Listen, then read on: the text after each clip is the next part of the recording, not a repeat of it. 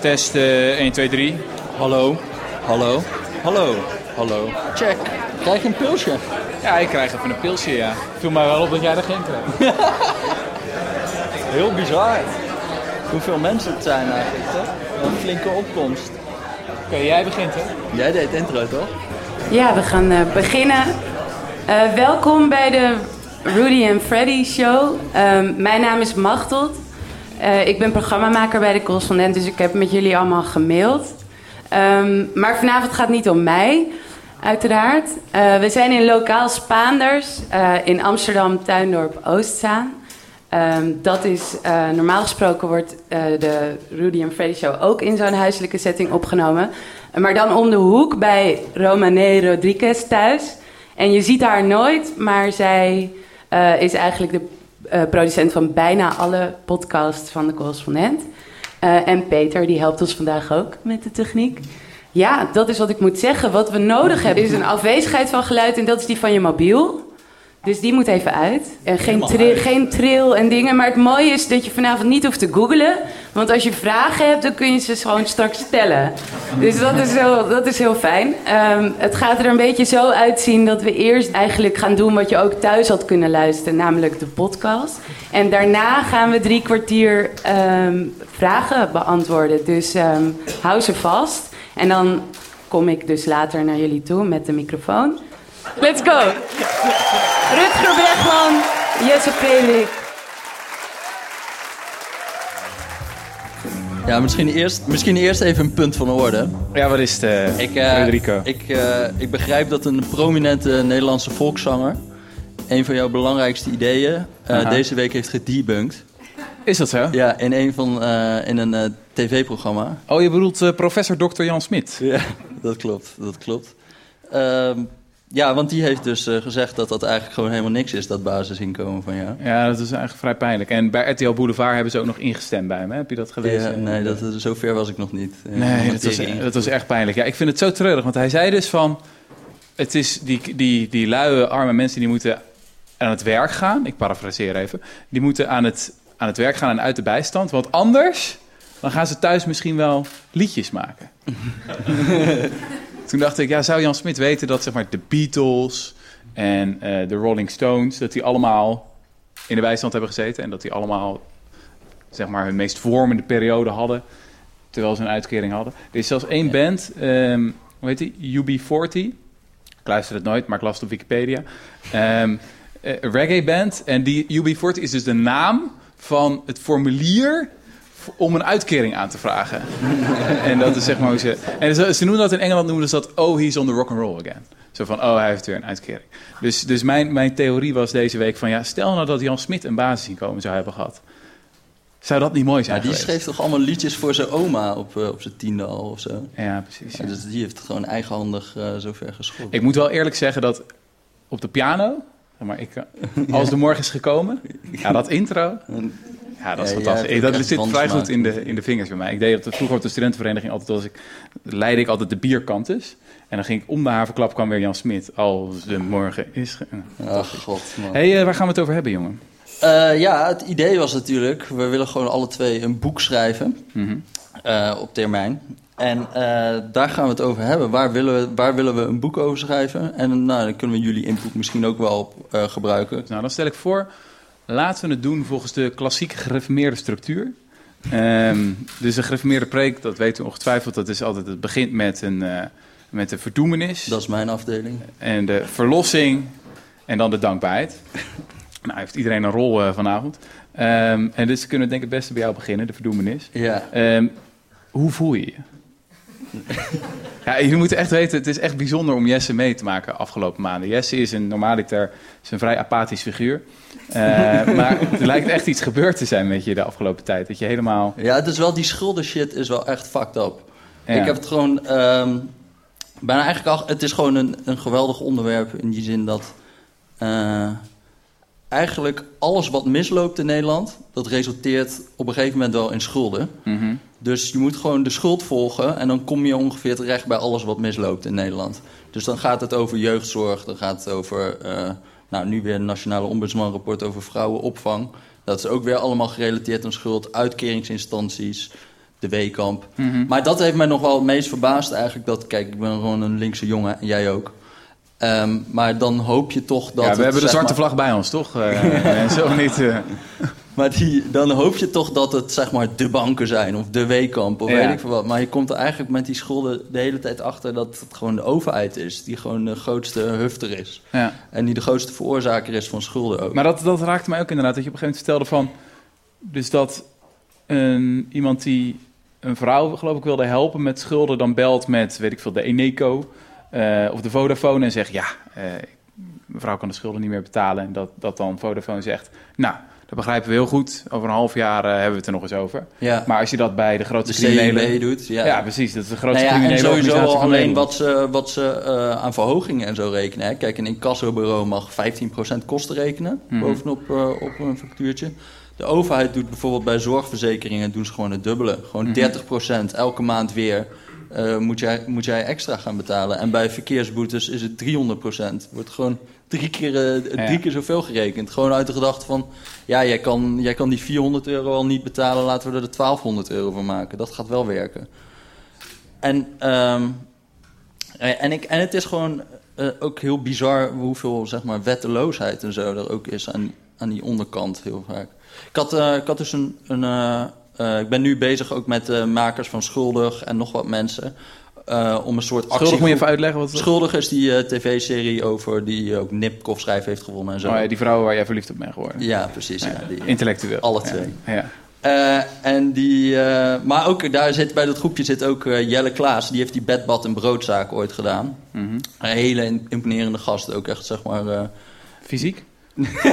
nee, niet fysiek. Gewoon iemand die... eh, die eh, eh, nou ja, daar heb je zo'n meeting en dan merk je gewoon... hij heeft shit te doen. Hm. Dus normaal met linkse mensen... dan duren de vergaderingen te lang, heb jij ooit verteld. Nou ja, dat is een mooie quote van Oscar Wilde. Hè? Die zei van, het hele probleem met het socialisme is dat het te veel avonden kost. Ja, ja, ja, ja. Deze, maar deze gast die, eh, die had daar helemaal geen tijd voor. Die wil gewoon shit regelen en dan gaat hij het regelen, zeg maar. Maar goed, Ah. die had, vertelde mij ook wel een hele vette anekdote. Die zei, hij is sociaal advocaat. Die zei, ik had eh, altijd twee soorten cliënten. Eentje, die waren eh, arm geboren of immigranten. En die verwachten al niks van het systeem of van de overheid. Of die, die waren dus ook helemaal niet verbaasd toen, toen ze in de shit kwamen en er geen hulp kwam. En dan had hij een andere type cliënten. En dat waren middenklasse mensen. Die hadden allemaal maatschappijleer gehad. En die dachten, we zitten in de, in de verzorgingsstaat in Nederland. En die kwamen dan in de schulden. En die kwamen dan in aanraking met uitkeringsinstanties. En hun wereldbeeld brokkelde af. En die gingen uiteindelijk met een bel naar de sociale dienst, bij wijze Ja. van spreken. Niet eens bij wijze van spreken, maar letterlijk. Dus die trokken dat veel slechter. Die, Eh, die, die- die hadden dat die- nooit verwacht. Ja. En voor hun bro- brokkelde het wereldbeeld af. En dat is denk ik waar soms, soms zeggen dan politici... er is de kloof in Nederland of zo. Mhm. Maar ik ben er, wel, ik heb, ben er best wel van overtuigd dat, dat dit is. Gewoon, eh, ik dacht ook gewoon, je hebt de verzorgingsstaat... en dat is allemaal heel, best wel goed geregeld. Je kan niet zo diep zinken in Nederland. Maar dat kan wel. Je kan echt, echt heel diep zinken. En ik heb ook gewoon... Hij vertelde ook nog, dat is een eh, geweldig ook verhaal. Er stond iemand bij, ehm, een, eh, een vrouw die ontving de bijstand in... eh, nou, die woonde in Herengewaard. En die, die had een, een zwarte vriend. En dat vonden de buurtbewoners vonden dat niet zo, niet zo leuk. En die lichtte toen de sociale dienst in. Eh, en die zei van, nou, er woont hier volgens mij een zwarte man. Nou, dat mag niet van de, eh, van de bijstand, want dan heb je de kostendelersnorm... en dan kan je bijstand teruggevorderd worden.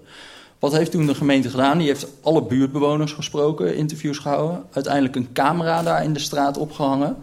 Die hebben gaan, zijn gaan turven hoe vaak een die auto van die man langskwam. Toen hebben ze om zes uur 's ochtends de straat afgezet. Hebben ze een inval gedaan in haar woning. Hebben ze eh, dagboeken meegenomen van haar. Die kwamen in dat dossier kwamen gewoon dagboeken van die vrouw met allemaal seksuele fantasieën met die zwarte man. En toen hebben ze gezegd: eh, je moet 47.000 euro terugbetalen. Want Want tien jaar bijstand. de, drie, vier jaar. Ja, en eh, dat moet je terugbetalen, want eh, nou ja, de- al die tijd heeft die man bij je gewoond en dat heb je niet aangegeven en dat is fraude. Nou, als dat zo zou zijn, dan heb je nog een probleem, want bij fraudevorderingen kom je nooit meer de schuldsanering in. Want dat is fraude, dus daar hebben we dat uitgezonderd. Dus dan ben je 13 jaar verder voordat je daar vanaf bent. Die vrouw heeft twee kinderen, eh, nou ja, dan ben je weg. En uiteindelijk betalen we als samenleving Nou, dat vind ik dan voor. ook Dat nog het, meest het meest absurde. Moet je eens even voorstellen. Er zijn dus gewoon ambtenaren daar. Die zitten al die dagboeken te lezen. Die zitten een camera op te hangen daar in de, in de straat. En waarvoor voor 900 euro in de maand... die zij mogelijk onterecht zou hebben ontvangen... omdat er iemand meer dan vier dagen bij haar in haar woning zit, zeg maar. En het is niet, zeg maar... Één, eh, uiteindelijk heeft, heeft hij dit overigens op, na eh, hoger beroep en zo... of hij moest eerst klagen, bezwaar en weet ik het... dat werd allemaal niet gehonoreerd. Maar bij de rechter heeft hij het wel gewoon gewonnen, uiteindelijk. Dus dit is niet doorgegaan. Eh, maar het is niet dat dit gewoon op zichzelf Nee, maar het staat. gebeurt echt. Ik heb altijd na lezing is het altijd wel een goede bron van informatie. Ik gaf een lezing voor, dat waren allemaal juristen en ook rechters. En ik sprak over het fenomeen van bullshit jobs. Dus banen die door degene die ze zelf hebben als overbodig worden gezien. En toen kwam er achteraf eh, naar mij een, een bestuursrechter toe. Eh, want dan is altijd het biechten achteraf. Dan krijg je altijd de goede anekdotes. Ehm, en die zei van, ehm, wat had ze nou voor zaak? Oh ja, een vrouw, een hele lieve vrouw die, die overduidelijk psychische problemen had. En die al tijd in de knoop zat. En waar- die eigenlijk eindelijk een beetje, nou ja, dat gezin was een beetje stabiel geworden. Hulpverleners hadden eindelijk een beetje de rust daaromheen Mhm. eh, gevonden. En eh, wat was nou het probleem? Haar zoon die had een kleine diefstal gedaan ergens, was wat gegapt en zijn uitkering was dus gestopt. Maar die vrouw die had het totaal hart van goud. Die stond ook bekend zo in de buurt van ja, die kon je altijd op rekenen. En die was eigenlijk ook een beetje te goed voor andere mensen. Dus wat ging zij doen? Zij ging schoonmaken eh, bij de buren voor eh, twee tientjes in de week. En dat gaf ze toen aan de zoon. Maar ja, je voelt hem al aankomen. Er waren, eh, ik weet niet precies hoe ze erachter zijn gekomen, via Facebook of inspecties, of misschien hebben ze ook een camera opgehangen. Eh, maar ze kwamen erachter van, oh, die vrouw die doet ongeoorloofd werk. Nou, wat ze toen hebben gedaan, uitkering stopgezet en ging ook om tienduizenden euro's die ze moest terugbetalen. En dat, die zaak kwam dus bij de, die bestuursrechter en die vertelde daarover, over het morele dilemma wat ze had, van ja, wat moet ik doen? En zij kon uiteindelijk nog wel voorkomen dat ze die tienduizenden euro's moest betalen, maar ze werd wel gewoon uit de, uit de uitkering geknald. Maar op termijn betaal je dus als samenleving je helemaal blauw hier aan. Ja. Want dat hele leger aan hulpverleners, dat kon weer op dat gezin worden Ja. gezet. Want dan zitten, leven ze weer op straat. Maar dat zou ook, denk ik, bij de, als een boek zou schrijven, dat is denk ik ook het.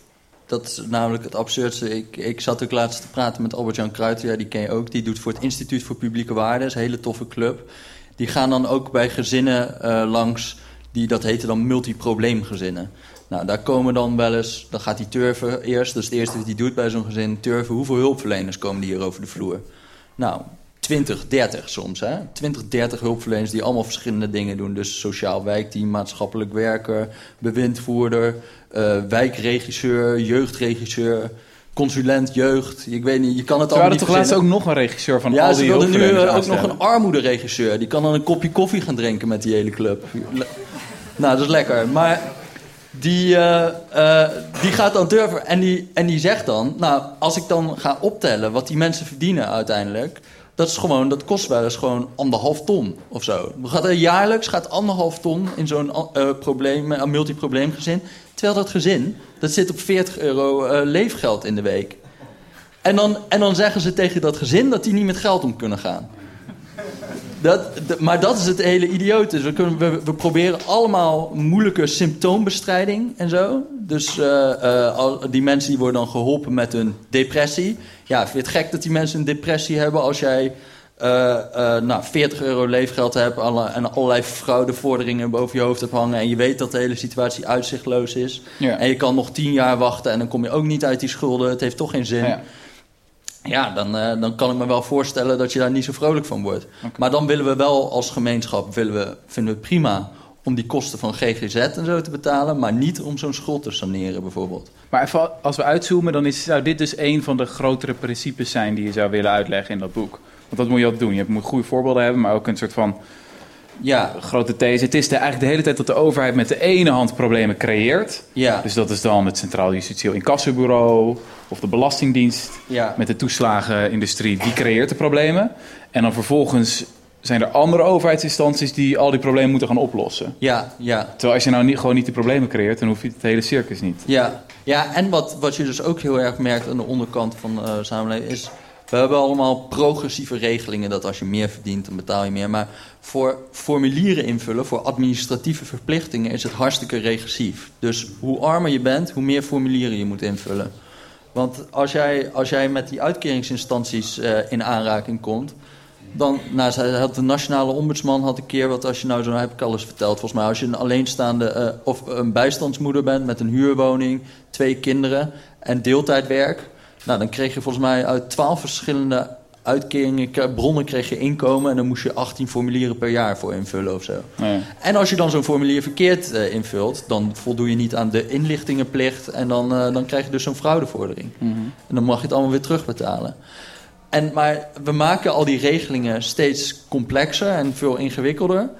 En vervolgens dan verwachten we dat iedereen daar, zich daarmee aan kan voldoen. En als ze daar niet aan voldoen, dan gaan wij, eh, gaat de overheid gaat gidsen betalen om door al die regelingen heen te, te eh, krijgen. Dus wat je ook ziet bijvoorbeeld, bewindvoerders. Bewindvoerders, dat zijn mensen die gewoon je financiën overnemen eigenlijk. Die dat is gewoon gegroeid van, ik denk, 100.000 of zo in, eh, in eh, 2009 naar iets van 300.000. 300.000 mensen staan onder bewind inmiddels. En die mensen die zijn verantwoordelijk voor het aanvragen van toeslagen, uitkeringen, eh, het regelen van al die deurwaarderspost, want dat is ook nogal wat werk. Ehm, en jou uiteindelijk ook zo'n schuldsanering in te krijgen. En die, die, voor, zelfs voor hun is dat niet te doen in zeg maar, de tijd die ervoor staat. Omdat het zoveel werk kost. Dus de aanname is de hele tijd dat het, een, dat het een gemeente kennisprobleem is, toch? Dus dat er dat op een bepaalde manier iets geleerd moet worden aan deze mensen. Ja. Geleerd om te gaan. En dat als je die kennis erin propt, dat het dan goed komt. Ja, ja en dat, dat, dat, dat is gewoon ook. Het is gewoon zo complex gemaakt dat het gewoon niet. eh, en bovendien, kijk, als jij in de schulden zit, dat weet iedereen die daarmee in aanraking heeft gekomen, dan, kan jij, dan raak je verlamd. En die mensen die hebben gewoon een plastic tas en daar zitten al die ongeopende posten in en die kunnen niks meer. Eh, die moet je niet dan na- naar een budgetcursus gaan sturen. Dat heeft niet zoveel zin. Want, dat, want die hebben daar totaal de mentale ruimte Ja, niet voor. Maar dat is met al die cursussen. Ik bedoel, je hebt cursussen van het UWV om de werkloosheid te bestrijden, die de werkloosheid verlengen. En je, hebt, je had een grote metastudie over het effect van money management training, leren omgaan met geld, waar het bleek dat sommige cursussen eh, ervoor zorgen dat mensen nog slechter omgaan met hun geld. En waarom? Hartstikke logisch, kost hartstikke veel tijd die stomme cursussen. Dus dan heb je helemaal Ja. geen tijd meer om na te denken over. Ja.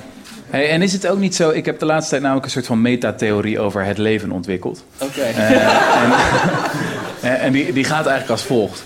Dat is namelijk dat we in een, in een soort van economie leven, die, dat noemen we een kenniseconomie, waarin eigenlijk heel veel mensen er belang bij hebben om dingen ingewikkelder te maken. Ehm, eigenlijk zie je dat volgens mij op heel veel plekken. De, fini- de financiële crisis. Ze hadden het zo ingewikkeld mogelijk gemaakt en toen konden ze heel veel geld verdienen.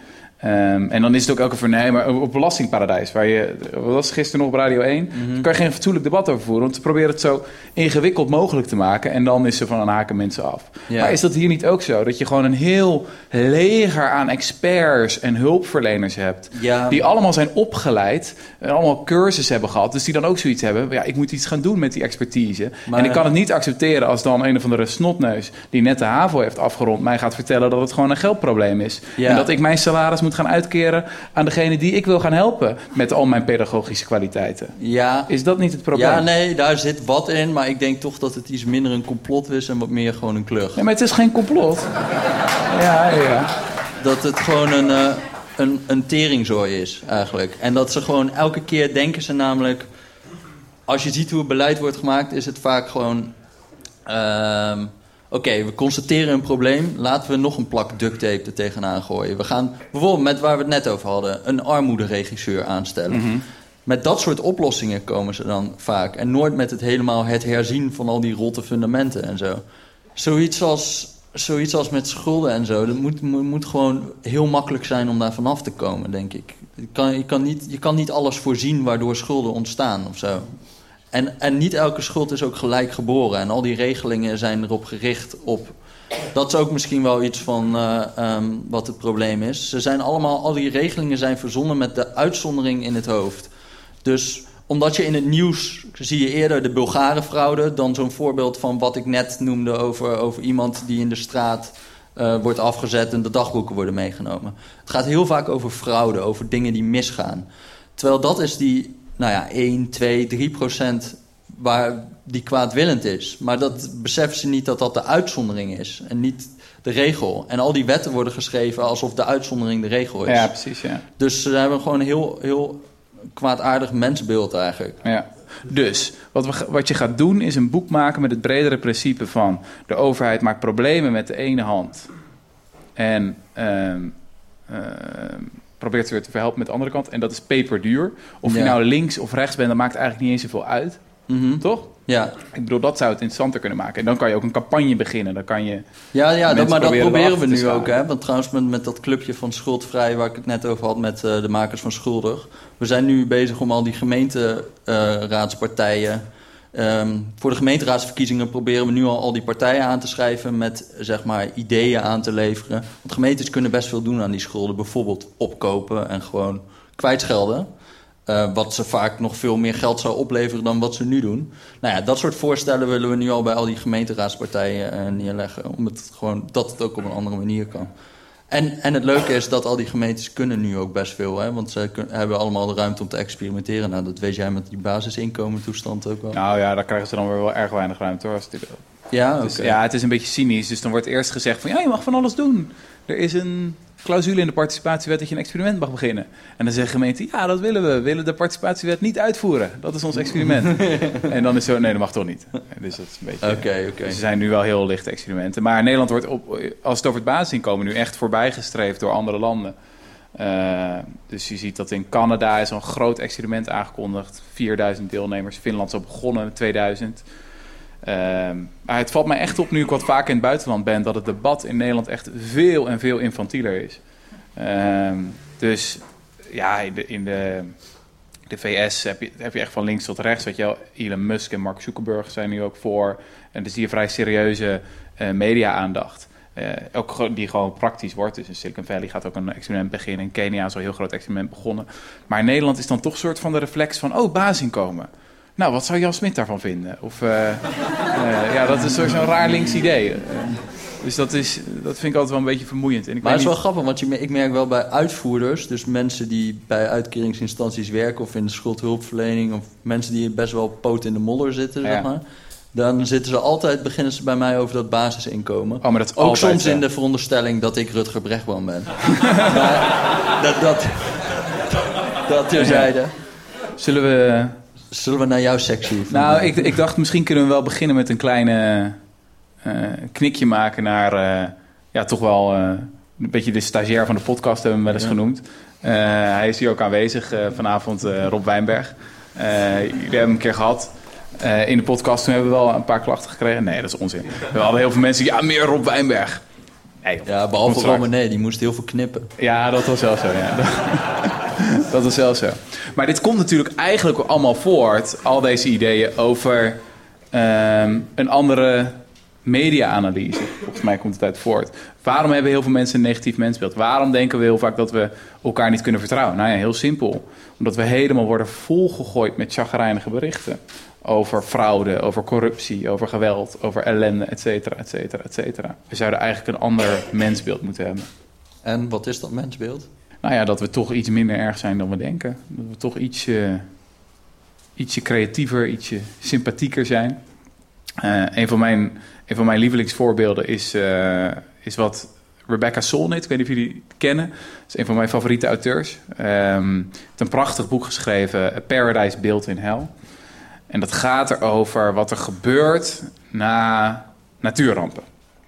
En ehm, nou, je hebt daar hele gebruikelijke theorieën daarover. Het is een oude theorie eigenlijk in de westerse filosofie ook van... dat beschaving, dat zou een dun laagje zijn. En als er even iets misgaat... eh, oorlog of eh, een, nou, een natuurramp is een heel mooi voorbeeld... dan eh, stort het hele zootje in één. En dan wordt weer duidelijk wie we echt zijn diep van binnen. Dan is het gewoon weer duidelijk, wij zijn monsters. Wij gaan aan elkaar cannibalisme en, en plunderen... en allemaal gruwelijke dingen gebeuren er dan. En dat is eigenlijk ook dus heel erg de theorie na natuurrampen. Kan je echt donder op zeggen. Eh, dat weten jullie dan de volgende keer als er ergens een grote ramp gebeurt. Vooral als het in gebieden zijn met veel eh, eh, niet-witte mensen. Dan gaan media altijd helemaal los over plundering, geweld, et cetera. Als het in Japan of zo gebeurt, dan niet. Dan zeggen we, oh Japanners die zijn zo aardig voor elkaar, et cetera. Oh, gekke Japanners, haha.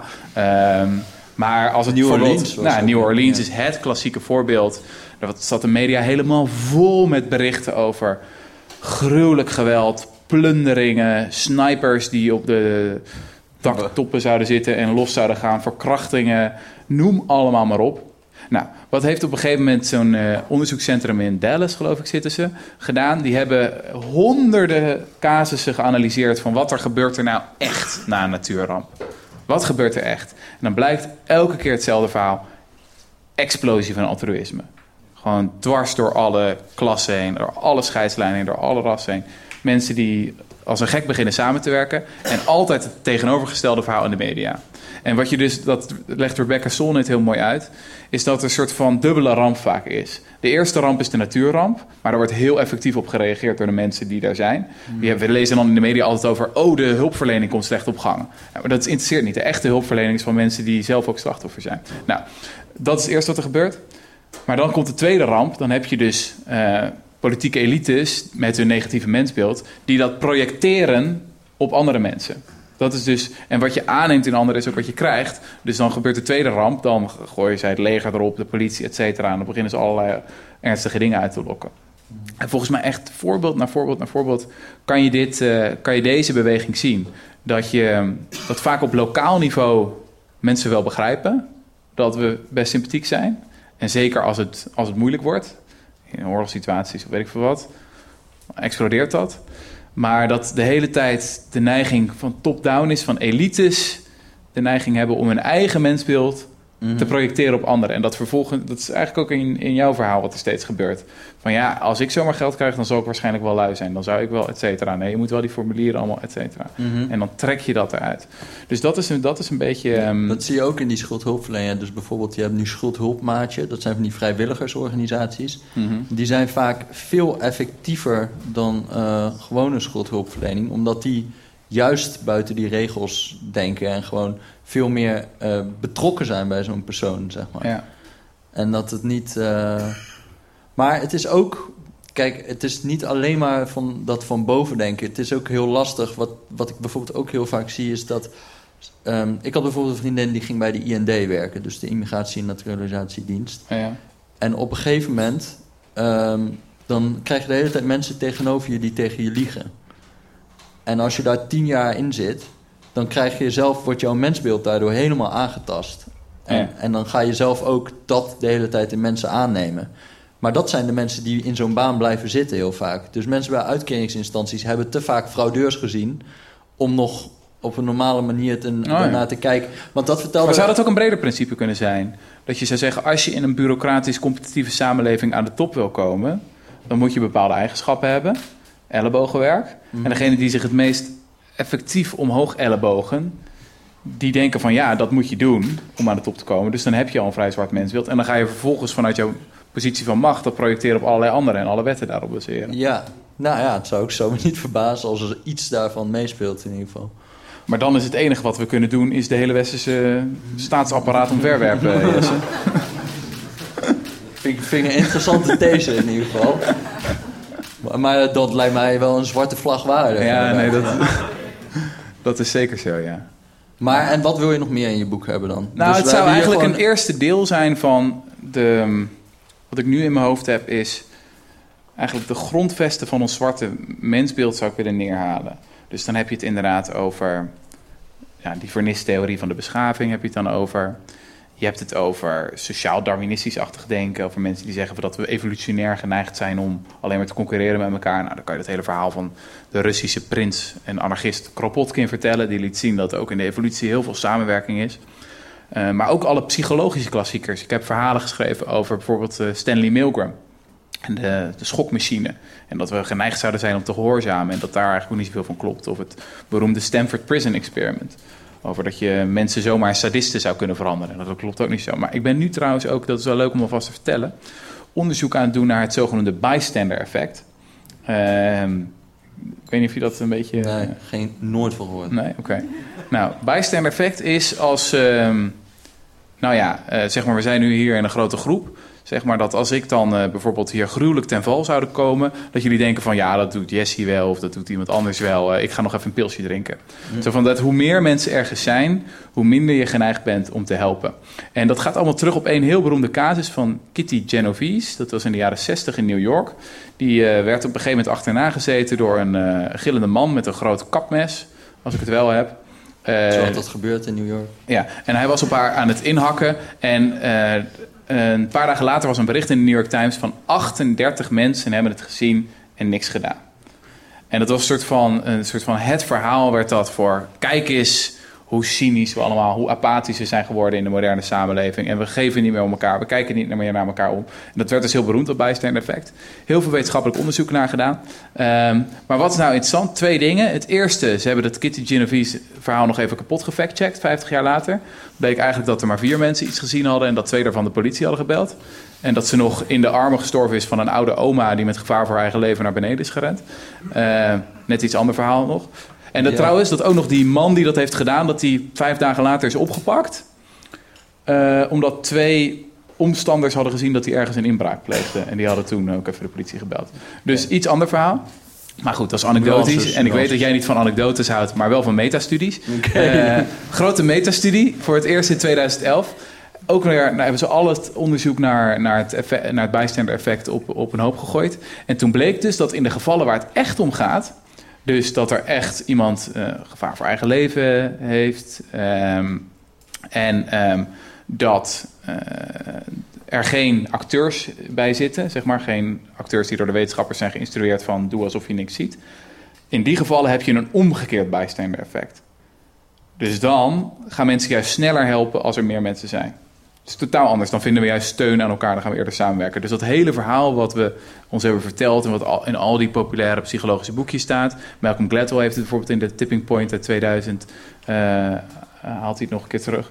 Uh, dat klopt ook niet. Dus dat, dat is volgens mij... dat zou het eerste deel van het boek zijn. Gewoon al die pilaren die er zijn... Uh, in de afgelopen eeuwen zou je kunnen zeggen... zijn ontstaan van waarom we een beetje chagrijnig over onszelf zouden zijn gaan denken... Uh, die moeten allemaal neer. Oké, okay, maar samenvattend, de mens deugt. Wat moeten we daar dan mee? Ja, implementeren dat mensbeeld. ja. ja. En, en hoe, hoe doen we dat? Wat, waar, waar denk je dan aan? Is dat, zijn dat grote ideeën die, zeg maar... Nou, Oscar ik, Wilde heeft toch nou, wel ik weet niet of je daar wel eens van gehoord hebt. Dat is echt een uh, heel interessant idee. Is een beetje opgekomen in de afgelopen jaren. Het, uh, nee, in de sociale zekerheid is natuurlijk het basisinkomen... is het idee dat hierbij past. Het gaat ervan uit dat de meeste mensen prima weten... wat ze met hun, met hun leven moeten doen. Dus, maar daar gaan we het verder niet over hebben. Uh, ik denk dat als je kijkt naar democratie... zijn die ideeën van... Um, uh, David van Rijbroek en trouwens ook andere ideeën. Ik ben zelf erg geïnteresseerd geraakt in participatief budgetteren. Ja. Uh, dus gewoon burgers zak met geld geven in een zaaltje met TL-licht om tafel gaan zitten en gaan bedenken ja, wat je ermee gaat doen. Kan ook een leuk zaaltje zijn, toch?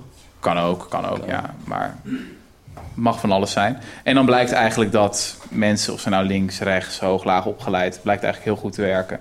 Ja, wat ik ook voor, wel eens in de podcast over had verteld met Agora van die, uh, die school. Ja. Waar, uh, nou ja, jij was er op bezoek geweest ook nog, hè, laatst. Dus. Ja, ja dat, dat is een voorbeeld van wat je in het onderwijs zou kunnen doen. Van wat nou als we aannemen dat kinderen niet vervelende terroristjes zijn... maar in principe wel iets willen leren. En misschien ook wel nieuwsgierig zijn van nature. Wat nou als we een ander mensbeeld voor kinderen hanteren? En inderdaad, ik was, uh, ik was deze week bij, bij Agora voor de tweede keer. De eerste keer was ook een heel leuk bezoek... maar ik interviewde toen um, chef Drummen... Hij wordt door zijn collega's ook wel chef Drammen genoemd. Uh, uh, ja, dat is gewoon in Limburgse tongval. Kreeg, kreeg ik een college van 4,5 uur over wat er allemaal uh, mis is. Hij had vrij schitterende quotes. Bijvoorbeeld, ehm, oh ja, over het eh, onderwijs. Ja, ja, sorry, ik moet het even in het Limburgse accent doen. Maar ik wil het niet goed doen. Maar anders krijg ik niet helemaal het gevoel. Ja, ze zeg je dat, dat er tunnelvisie is in het onderwijs. Maar dat is niet zo, hè? Want er is uh, in een tunnel is er licht aan het einde van de tunnel. Maar dat is niet zo in het onderwijs. Nou, dat soort dingen. dus, uh, dat was Vlaams trouwens. Oh, dat was Vlaams. Oh, ja. ja. Nou, ik heb er, wel, ik heb er wel, een, uh, wel een voorliefde voor in ieder geval. En dat is ook zo iemand, en in die zin deed hij me heel erg denken aan Jos de Blok. Hij is een soort van een, een anti-elite, een anti-manager. Iemand die... Want even, wat voor school heeft hij? Wat doen ze daar? Ja, wat ze hebben gedaan, ze hebben um, geen lokalen, geen vakken, geen um, curriculum, geen toetsen. Uh, ze gaan ervan uit dat, uh, uh, dat kinderen hun eigen intrinsieke motivatie, interesse en ambities kunnen volgen. Ik zou zeggen, het is niet 100% vrijheid, maar 85% vrijheid. Het is een best wel is een lichte, maar best wel cruciale structuur. En er is ook een cultuur van hoge verwachtingen. Dus uh, ja, ik heb er binnenkort een stuk over, maar ik kan wel een tipje, tipje van de sluier oplichten. Bijvoorbeeld een jongen tegen die, uh, die was aan het programmeren geslagen, was 14 jaar oud en die ging me even laten zien wat hij allemaal kon.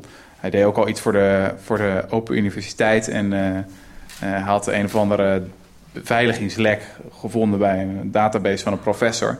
Nou, die had ook even gemaild van, eh, ja, prof, die eh, moet je even wat aan doen. Maar had hij niks gedaan. Had de pull request genegeerd, of weet ik veel hoe dat heet. Eh, en eh, en eh, toen zei hij, ja, maar ik kan binnenkort wel even het wachtwoord van die prof veranderen. Dan zal hij me wel bellen daarna. en, eh, en ja, die, die zei ook van... eh, hij liet me ook een website zien van een of ander Rotterdamse bedrijf... waar hij voor aan het, programmeren was. En ik die website bekijken en daar deed hij dan front-end development voor. Ja, we doen het ook bij de consument. Ik heb allemaal geen flauw benul wat het is.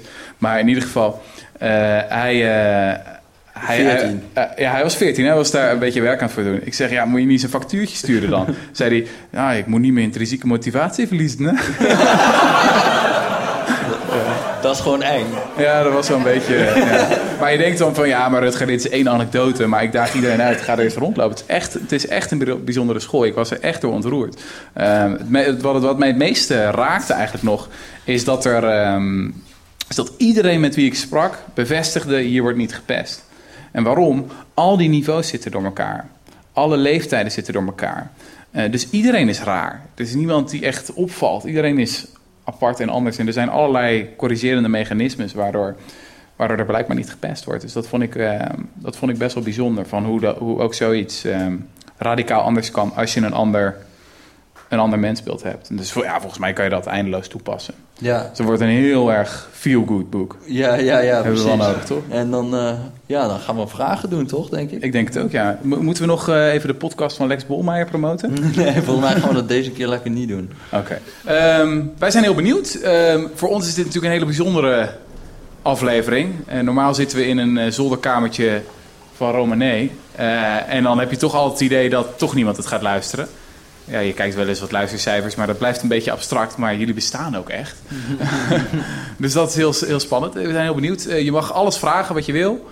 Eh, eh, over wat we, wat we nu hebben gedaan over deze podcast. Of als je privévragen hebt over wat Jesse hier vanavond nog gaat doen. Mag ook allemaal. Ehm, We kunnen knippen. kom erop. Oké, jij houdt hem vast? Ja. Oké, ik heb twee vragen. Aan wie mag ik hem het eerst stellen? Wie wil als eerste de vraag beantwoorden? Ja, Oké, weet je- ik niet. Wat is je vraag? Hè? Oké, Jess, deze is voor jou. Ehm, de WRR en de SCR en zo, die eh, publiceren allemaal rapporten. En die laten zien wat er allemaal mis is. Je had het eh, artikel van de WRR ook over doevermogen, had jij genoemd. Maar waarom wordt er dan niks mee gedaan of heel weinig? Weet jij dat? Ehm, waarom het ik genegeerd denk, wordt? Ik denk op zich, hoe, eh, hoeft niet heel pessimistisch te zijn. Ik denk wel dat er met dat WR-rapport dat dat langzaam een beetje invloed he- Maar we zijn ook vaak, eh, duren dingen gewoon heel erg lang ook. Eh, het is ook bijvoorbeeld die nationale ombudsman, dat is echt een toffe vent. Die eh, is ook al sinds 2011, 2012 is hij gewoon bezig om over die, al die schuldenproblematiek te schrijven. En die schrijft het ene na het andere vernietigende rapport. En daar veranderen wel heel mondjesmaat allerlei dingen. Dus wat ze voorheen bijvoorbeeld deden bij verkeersboetes... dat ze gewoon mensen de cel ingooiden als hun boete niet werd betaald. Eh 18.733 mensen zijn de cel ingegooid in Nederland voor onverzekerde auto's. 18.000. Eh, op een gegeven moment was in 2013, 2014 was 40% van de nieuwe instromen in gevangenissen...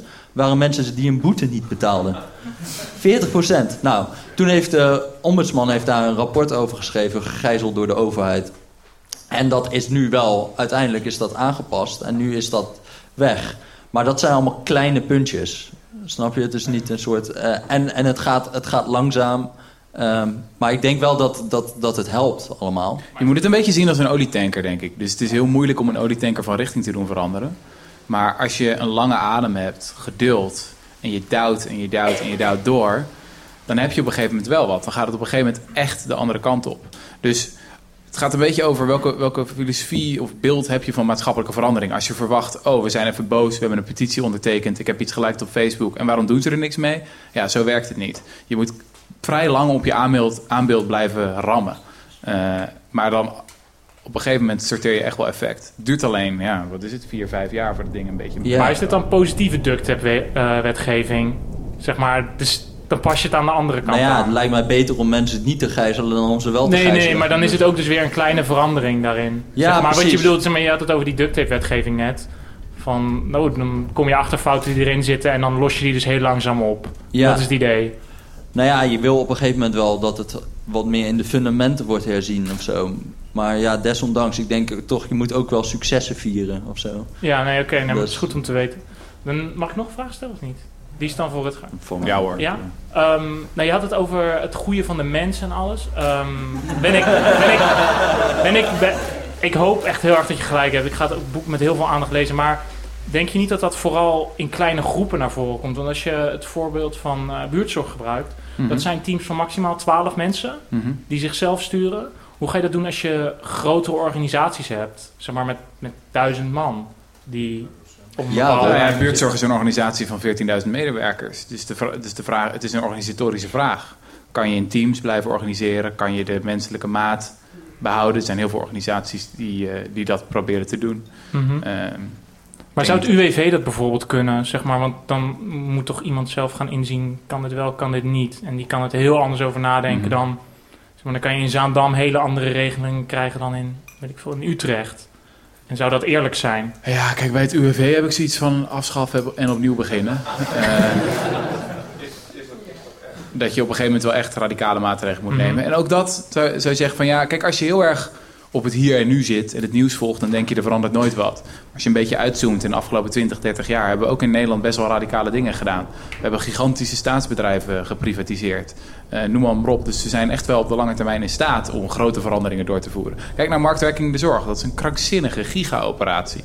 Allerlei nieuwe publieke organen voor gecreëerd. Dat kan echt wel, alleen ehm, dat kost even tijd. Ja, dus ik moet gewoon langer wachten. Dat is Ja, waar ik ja. achter heb. Nee, nee, nee. Nee, je moet juist niet langer wachten. Nee. Je moet nog onredelijker zijn. E- Eigenlijk moet je wel zo onredelijk zijn dat je verwacht dat het nu verandert. Oké, Oké, top. Dat is, dat is een beetje... Maar als je redelijk bent, gaat dat niet gebeuren natuurlijk. Nee, precies. Ja, ik ben Mo, Mohamed, maar Mo in het kort. Hi. Eh, Zo, ik had ook twee vragen. dus eh, het wordt een patroon zo. Eh, de eerste vraag is, ik ben inderdaad ook software developer en als je kijkt naar grote codebases waar je lang aan hebt gewerkt, dan komen er vanzelf inderdaad bugs tevoorschijn. En bij bedrijven en teams waar, waar het goed draait, daar wordt eigenlijk nauwelijks meer iemand ergens eh, verantwoordelijk voor gehouden. Het is meestal het team dat verantwoordelijk is en het is meestal eh, het belangrijkste dat nu het belangrijkste of het meest eh, in het oog springende foutje wordt opgelost. Wordt het ook niet tijd dat we dat in de politiek doen? Want laatst hadden we ook bijvoorbeeld die flexwet van Asher, waar eh, enorm veel kritiek op kwam. En daar kwam eigenlijk meteen de discussie achteraan, en dat was de belangrijkste discussie ook in de media. Eh, zijn we niet, of heeft hij niet gefaald? Dus dat was belangrijker dan wat er fout was met die wet, was heeft hij niet gefaald?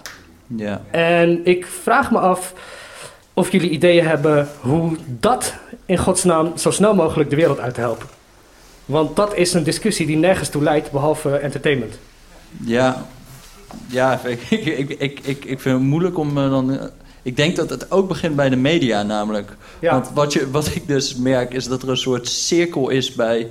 Oké, dus ik spreek met iemand, een, een, een, een Tweede Kamerlid. Die zegt, elke vergadering bij ons begint met de vraag... wat is er vandaag in het nieuws? En hoe kunnen we daarop inspelen?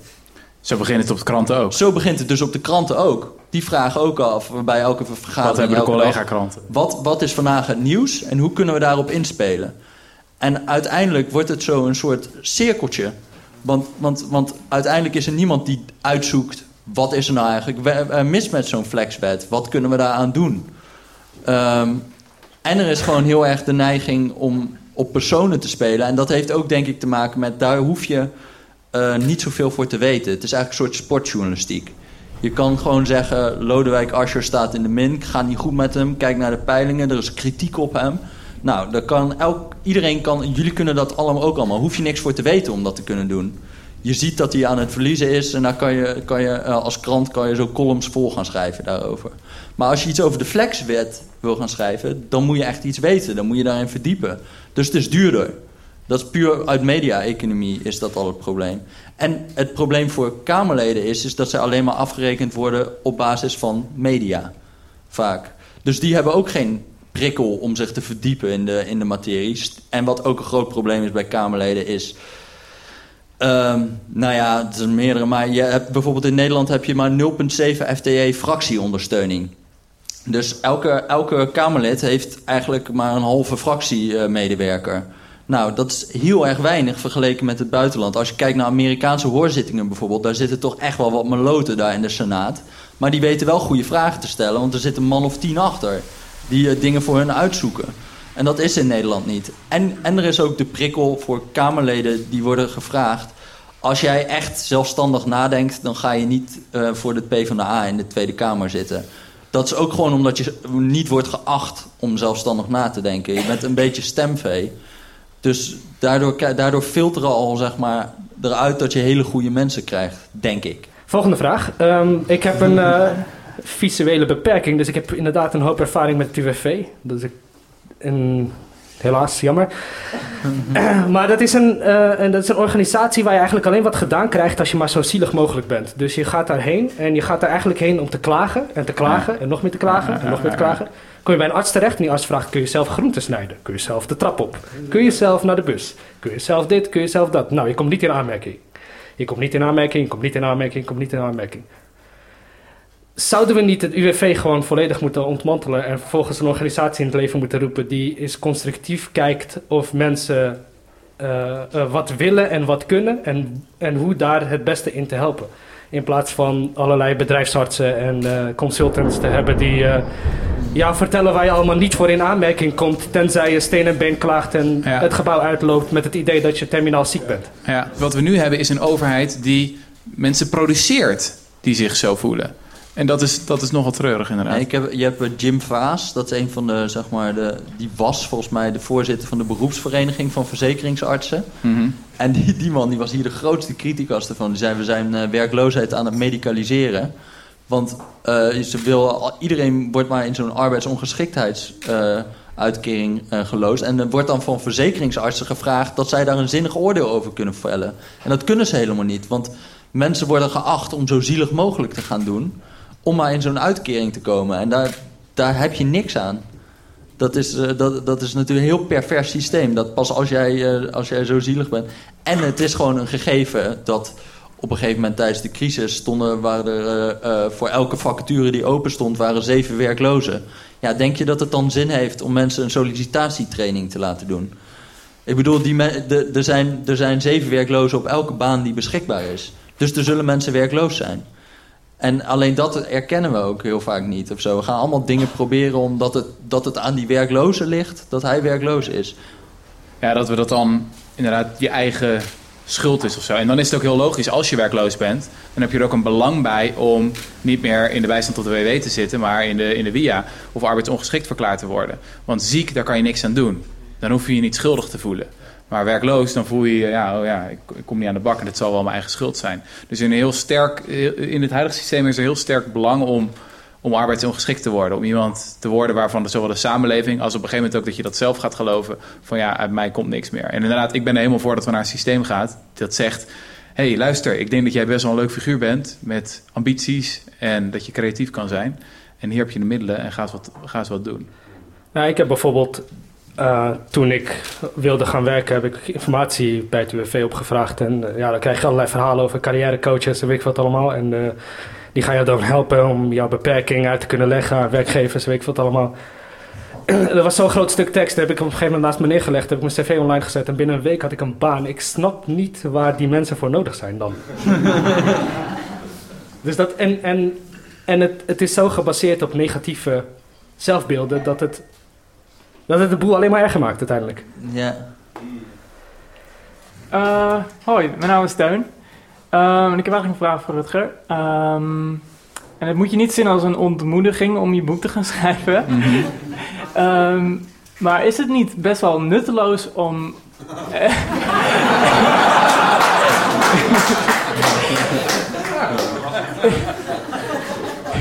om s ochtends op te staan? Of? Nee, maar is het, niet, is het niet behoorlijk nutteloos om empirisch proberen te bewijzen dat de mens goed is? Mhm. Want oké, dan kun je bijvoorbeeld bewijzen dat uh, de bystander effect dan bijvoorbeeld niet bestaat, maar de holocaust bestaat wel. En de effecten die daartoe hebben geleid. Ja. Dus is het niet meer gewoon een soort ideologisch iets? Dat Mhm. mensen eigenlijk gewoon lopende kopieermachines zijn... die eigenlijk gewoon uitspuwen wat je erin gooit. Als je, Nou, dat is, dat is heel grappig dat je het zegt, want dit is volgens mij ook misschien een beetje het verschil tussen, tussen Jesse en mij. Jesse, ik zei al eens van de meta-analyses, ik ben meer van de verhalen. En voor een deel komt dat vanuit mijn overtuiging dat ik geloof dat mensen hun mening veranderen op basis van verhalen, dat ze dat onthouden. Wat ik- heb ik dus meegemaakt, denk ik zo'n vijf, zes keer. Dan sta ik op een feestje. Eh, en dan kraak je aan de praat met iemand die je niet kent en die zegt van, eh, oh, wat doe jij dan? En dan zeg ik van, nou, ik schrijf. Eh, en dan zeg je, nou, waar schrijf je dan voor? Ja, voor de correspondent. Oh, nooit van gehoord. Nou, waar schrijf je over dan? Ja, over het basisinkomen. Oh, oké, over het basisinkomen schrijf je. Oh, dat is interessant. Nou, dat zou je eens moeten onderzoeken. Er is in Londen een keer een, studie gedaan. En dat bleek heel... Dat zou je eens moeten onderzoeken. Heb ik een keer vijf, zes gehad. Dus moet je voorstellen. Mensen onthouden alles eh, van dat, ene verhaal. Wat, wat kunnen ze mij in detail vertellen. Maar ze weten niet dat ik het geschreven heb. Dat ik het voor de correspondent heb gedaan. Mijn naam is alles vergeten. Maar dat verhaal onthouden ze. Alle andere cijfers, abstractere argumenten, dat werkt niet. Dus verhalen hebben een enorme impact vaak op het, op het wereldbeeld van mensen. Oké, dankjewel. Als ik naar jullie podcast luister, en daarom ben ik hier gekomen vanavond, dan is het één groot feest van herkenning. Maar dat is tegelijkertijd voor mij ook het probleem. Het blijft heel erg in, in eh, mijn eigen kleine wereld. Ik denk de hele tijd, ja, nou inderdaad, inderdaad. En eh, hoe ga je zo'n verhaal groter maken, eh, waardoor meer mensen daar notie van gaan nemen? Of dat eh, dat ook toegankelijker wordt voor mensen die normaal niet zo'n podcast zouden gaan downloaden? Ja, dat is de grote missie van de correspondent. Zie ik ook echt als mijn persoonlijke missie. Zoals Jos de Blok eens zei: het is heel makkelijk om dingen moeilijker te maken. En heel moeilijk om dingen makkelijker te maken. En waar ik echt een broertje dood aan heb, is, laten we zeggen, de, de linkse intelligentsia. Die een soort van aristocratie vormt. En in allerlei onbegrijpelijk jargon discussieert over de revolutie die er toch nooit gaat komen. Ja, daar heb ik echt niks mee. Ik vind het inderdaad heel belangrijk om nou ja, dat iedere enigszins intelligente 12-jarige begrijpt waar je het over hebt. Ehm, dat is echt de missie en daar kunnen we alleen nog maar beter in worden. En inderdaad ook meer vormen in vinden. Niet alleen artikelen, maar ook podcasts, ook veel meer video's. Ja, ik heb hier een vraag voor jullie. Oh, Ja, eh, ik ga even staan. Hey man. Hoi, ik ben Erik. Eh, wat, wat ik, wat ik merk, en het soort van lijn die ik zo ook zie in de podcast, de eerste helft en ook in de vragen, is dat ik vaak het idee heb dat het. het- mensen leven in kleine groepen van zeg 100 man of zo. Dan heb je een soort gemeenschappen. En daarin gebeuren heel veel mooie dingen, bijvoorbeeld scholen of, of bedrijven of dat soort dingen. En als je een beetje uitzoomt, als je zo gezegd Nederland van boven zou bekijken, dan zie je hier volgens mij een soort mierenhoop ontstaan. En, ik, en als ik, ik probeer dan mensen, zeg maar het mensen, omdat er zoveel mensen zijn, ehm, vergelijk ik dat een beetje met een mierenhoop. En politiek zou dan een soort poging zijn om mierenhoop te managen. Ehm, mijn reactie zou zijn, dat kan volgens mij niet. Hoe zien jullie dat? Nou, maar dat is denk ik ook wel het. Ik, ik denk juist moet je daar een beetje van afstappen dat je het manage. Je moet juist die dingen, die honderd mensen ondersteunen. Dus je moet niet te veel gaan.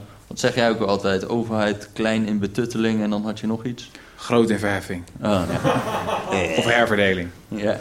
Dus dat is een beetje het dubbele. Heel vaak wordt die links-rechts tegenstelling zo neergezet van... oh, links wil een grote overheid, rechts wil een kleine overheid. Maar wat je eigenlijk zou. Wat we nu hebben is het slechtste van links en rechts bij elkaar. Dus links krijgt de grote betutteling... en rechts krijgt een steeds kleinere overheid.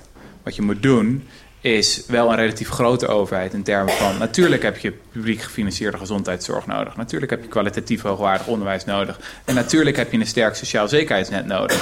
Maar dat hoef je niet te, combineren daarvan. met al die betutteling. Ja, de daadwerkelijke inrichting, in- inrichting daarvan zou je kunnen overlaten. Exact. Kleine, ja. Ja. Dus dat is wat we- een kwestie wat- van loslaten. Dat is wat ik de anarchistische staat noem. En het Ja. is ook iets waar we bij de correspondent voortdurend mee bezig zijn. Dus voortdurend de vraag, ook als bedrijf, eh, zoals eh, Rob dat altijd zegt, van hoe kunnen we anarchie organiseren? Eh, je moet bepaalde lichte structuren eh, moet je neerleggen, dat wel mensen weten van er zijn hoge verwachtingen. Ehm, eh, je moet uiteindelijk wel wat leveren. Maar verder is het gewoon, nou, kom maar eens kijken op de redactie. Ja, het is één grote anarchistische pleurensooi.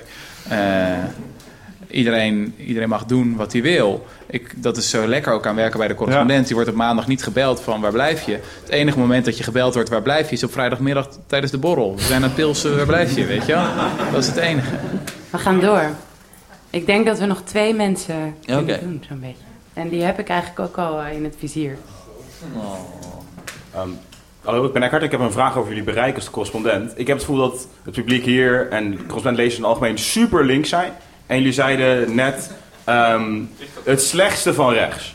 Eh, hoe proberen jullie, zeg maar, de, de PVV-stemmers of mensen die, zeg maar, toch in een slecht mensbeeld geloven te bereiken? Want ik heb niet het gevoel dat er iemand die dat niet al dacht, hier zit. Of juist dat. Ik denk dat het voor zo'n avond als deze misschien geldt, maar voor het algemeen voor de correspondent echt niet. Daar ben ik echt van overtuigd. Heel simpel voorbeeld. Ehm, Rob had een filmpje gemaakt over het verkiezingsprogramma van de PVV. 4 miljoen mensen bekeken, meer dan 4 miljoen eh, op Facebook.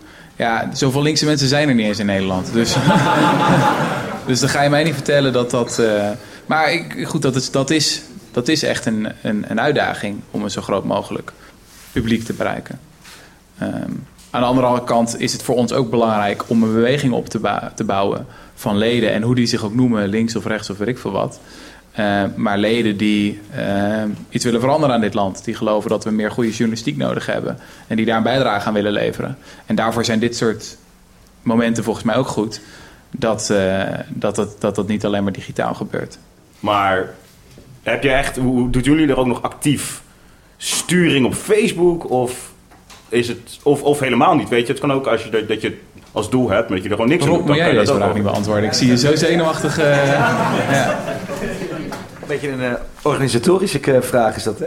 Ehm, we hebben een. ehm, eh, kijk, je, qua publiek trek je mensen aan die op je lijken. Dat is, en sowieso ook als je mensen aanneemt. Dat merken we bij onszelf ook heel erg. Je ehm, eh, neemt de mensen aan die al passen in wat je bent. En om een groter publiek te bereiken en ook een, een diverse organisatie te worden, moet je dus actief sturen op het, of de neiging onderdrukken om mensen bij je organisatie te halen die op je lijken. Dus wij hebben al nou, nu twee jaar een eh, expliciet, en dat ontwikkelen, blijven we ontwikkelen, een heel expliciet diversiteitsbeleid, waarbij eigenlijk ehm, ehm, de, de opzet is om ervoor te zorgen dat we ehm, mensen naar ons toe trekken. En dat kan publiek zijn, maar dat kan ook schrijvers zijn of mensen die eh, eindredactie doen of eh, andere onderwerpen eh, interessant vinden, die juist van ons verschillen. Dus, dus je, stuurt dus eigenlijk op, ehm, niet op pas je bij ons, want dat is de natuurlijke neiging. Dat, daar ben je altijd naar op zoek als je mensen aanneemt of zoekt. Maar ook verschil je van ons. Wat maak je anders bij ons dan we al zijn? Ehm, en dat is een, dat is een, um, een langdurig proces, want je, uh, divers ben je niet van de een op de andere dag. Dat, dat duurt heel lang. Uh, maar daar zijn we nu soort van actief mee bezig. Het, is ook een, um, het komt ook in het manifest. Uh, als het goed is. We, zijn nu, we hebben een paar dingen toegevoegd aan het manifest. We begonnen met tien principes. Hè, dus uh, voorbij de waan van de dag en advertentievrijheid enzovoort. En diversiteit wordt daar ook een van. En we zijn nu bezig hoe we dat willen formuleren. En welke praxis je moet ontwikkelen. Um, om het ook daadwerkelijk waar te maken. Zodat dus inderdaad, uh, als we dit soort dingen um, organiseren, dat het steeds vaker zo is dat de mensen die er zitten steeds minder op elkaar lijken. En ook steeds minder um, uh, um, uh, op ons lijken. Ja, dat, en dat duurt lang. maar daar zijn we mee bezig. Hier is een vraag. Mijn naam is Jeroen. We hadden het net over links en rechts. Dus je hebt eigenlijk het slechtste van twee werelden nu. Aan de linkerkant de betutteling. Aan de rechterkant de overheid moet kleiner en de combinatie daarvan is slecht. Eigenlijk is het nog veel erger, want we hebben meerdere partijen. Dus nog een meer compromis. Uh, links wil meer uitzonderingen, rechts wil dat berekenen en metrics gebruiken, zoals net werd genoemd. Op alles, hè? dus alles wordt gemeten, want we vertrouwen het niet. Dus die combinatie is eigenlijk uh, niet zo goed. Uh, zou je het politieke systeem wat er vandaag is, hè? ook met het meeklapvee in de Tweede Kamer, zou je dat veranderen en zo ja, hoe? Ik denk volgens mij, kijk, we gebruiken nu veel die termen links en rechts, maar waar we het natuurlijk vanavond over hebben gehad, is eigenlijk iets dat daaraan voorbij gaat. Meestal als een politicus dat zegt, Tony Blair of zo, van ik ben niet meer links of rechts, dan moeten al je nekharen overeind gaan staan, want dan gaat er meestal, komt er een heel eng verhaal daarna. Ehm, maar het is natuurlijk wel waar dat, we, dat er interessante nieuwe ideeën zijn die daar echt aan, aan voorbij gaan. Dat we misschien niet meer in de oude tegenstellingen de hele tijd hoeven te denken. In sommige opzichten zijn Jess en ik knetterliberaal. Dus we hebben een, eh, en dan liberaal in de oorspronkelijke klassieke 19e eeuwse zin. Ehm, we hebben een boekje geschreven, eh, waarom vuilnismannen meer verdienen dan bankiers. Waarin we zeggen van, nou ja, eh, zoals Pieter Kort van der Linden, de, onze oud-premier, wat is het? Begin 20e eeuw, hangt ook in het kamertje van onze premier Mark Rutte. die zei van, ja, je moet werken voor je geld, productieve deugd. Dus dat rentenieren, wat nu zo aan de top wordt gedaan, daar zouden we tegen moeten zijn. Ooit was dat een rechtsstandpunt of een liberaal standpunt, of hoe je het ook zou willen noemen. Nou ja, het is nog steeds mijn standpunt. Kijk, tegenwoordig is dat niet meer het standpunt van de VVD. Die wil zoveel mogelijk rentenieren. Um, dus dan zijn die begrippen ook een beetje lastig. Wat ik zo interessant vind, is wat er in de, volgens mij in de afgelopen bijna maanden aan het gebeuren is, heb ik echt steeds meer het gevoel dat de tijdgeest aan het kantelen is. En de, de sterkste bevestiging was volgens mij de verkiezing van Jeremy Corbyn in het, uh, in het, in het Verenigd Koninkrijk. Dus wat daar gebeurde is dat iemand die tijden werd weggezet als een gekkie, die onverkiesbaar was, zelfs tot in The Guardian aan toe werd dat geschreven, zelfs iemand als Owen Jones, eh, een bekend links columnist, die zei op een gegeven moment van ik geloof er niet meer in. En in een maand tijd sloeg het helemaal om. Het was ook weer die pluralistische onwetendheid. Dus ineens... Ik heb jou toen ook nog gesproken, toen was je ook nog wel een malle, malle... Ik dacht ook van dat wordt niks. En ineens um, begonnen te schuiven. Labour publiceert een manifest van dit zijn onze duidelijke ideeën waar we naartoe willen. Um, en ineens beginnen mensen te denken: hé, hey, wacht, ik, ik ben niet de enige die daar misschien wel op gaat stemmen. En het slaat helemaal om en ze hebben de grootste verkiezingswinst sinds 1946. Dus het begint langzaamaan weer hip te worden om hoop te hebben. Het begint weer hip te worden om ergens in te geloven. Weet je, we zijn echt een beetje die. een hele oud-linkse figuur, of niet? Ik word daar nou ook persoonlijk niet super heel sure. warm van. En dat is ook paradoxaal aan hem. Maar ik denk wel dat er in, in dat opzicht ook onder onze generatie een kanteling is in de tijdsgeest. Dat je weer ergens voor mag staan. Dat je weer wat grotere ideeën mag hebben en wat grotere idealen. En hoe je die ook wil noemen, links of rechts. Ik denk dat ze daar vaker voorbij gaan. Dus wat ik hoor met mijn vraag, het huidige politieke stelsel, dat zou je dus hetzelfde houden. Maar je zou een nieuwe partij oprichten of meningen doen verschuiven. Maar het huidige systeem aan zich vinden jullie oké. Hoor ik dat juist? Of? Um, ja, ik, ik, heb, ik heb daar nooit heel hard, hard over nagedacht of zo. Ik moet zeggen, ik, ik vind dat, dat uh, die idee van David van Rijbroek, dus met de loterij... Dat zou ik wel eens uh, benieuwd zijn als je dat in de Eerste Kamer zou doen bijvoorbeeld. Wat hij voorstelt is dus zoals je juryrechtspraak hebt in Amerika... gewoon willekeurig uit de bevolking drie mensen of zo worden gekozen. Of ik, hoeveel zijn het er? Nee, veel meer. Maar twaalf, ja, twaalf. Uh, die moeten dan uh, zeg maar recht spreken. Dat zou hij voor de Eerste Kamer doen of voor de Tweede Kamer doen. Dus gewoon willekeurig 150 mensen. Die zet je gewoon neer in de Eerste Kamer. Die krijgen wel ondersteuning, dus kunnen allemaal expertise opvragen. Uh, maar die moeten dan met elkaar gaan praten over wat, wat verstandig zou zijn. Ik zou heel erg benieuwd zijn wat daaruit zou komen. Want het idee van David is een beetje dat dat veel meer deliberatief wordt en niet zo aan partijen gebonden. En dat je veel meer gaat overleggen wat zou nou verstandig zijn. Want dat zie je ook heel veel hè, van die ook, ook linkse partijen die elkaar enorm vliegen aan het afvangen zijn. En uh, uh, kleine verschillen aan het uitvergroten zijn en niet samen willen werken. Omdat uh, er nou weer een nieuw Kamerlid is dat ook even profiel moet maken. Dat, soort, het, uh, dat, dat schiet allemaal niet op. Het gaat niet over de inhoud op die manier. Ik denk oorspronkelijk waren er ook geen partijen natuurlijk, dus oorspronkelijk was dat model er niet. Uh, mm -hmm. En het idee wat je nu zegt, dat is met name voor de Eerste Kamer. De Eerste Kamer toetst op grondwetten. Mm -hmm. Dus daar is ook een logische, dat je daar kan nadenken over een jury. Met name voor de Tweede Kamer ben ik geïnteresseerd. Maar ik denk dat het een goed idee is om verder over na te denken. Van werkt het huidige systeem? Hè? Want je krijgt altijd een compromis. Dat zie je nu al. Dus ik ben er gewoon heel benieuwd naar wat op een gegeven moment daar jullie opinie over is. Mm. Ja, nou, maar niet nu hoor, want dat kan ook, ja, ik ben op zoek naar het nu, volgende boek, zeg maar, hierna. Ja. ja. Heren, los van dat ik uh, Roos en René van Lokaal Spaanders heel graag wil bedanken voor vanavond. Sluiten jullie hem even af?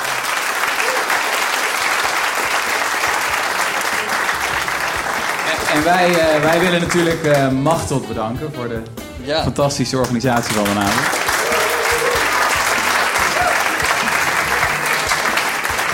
En we willen ook heel graag onze geweldige podcastmaakster Romané ja, bedanken. Nou, Rutger Bregman en Jesse Vrede.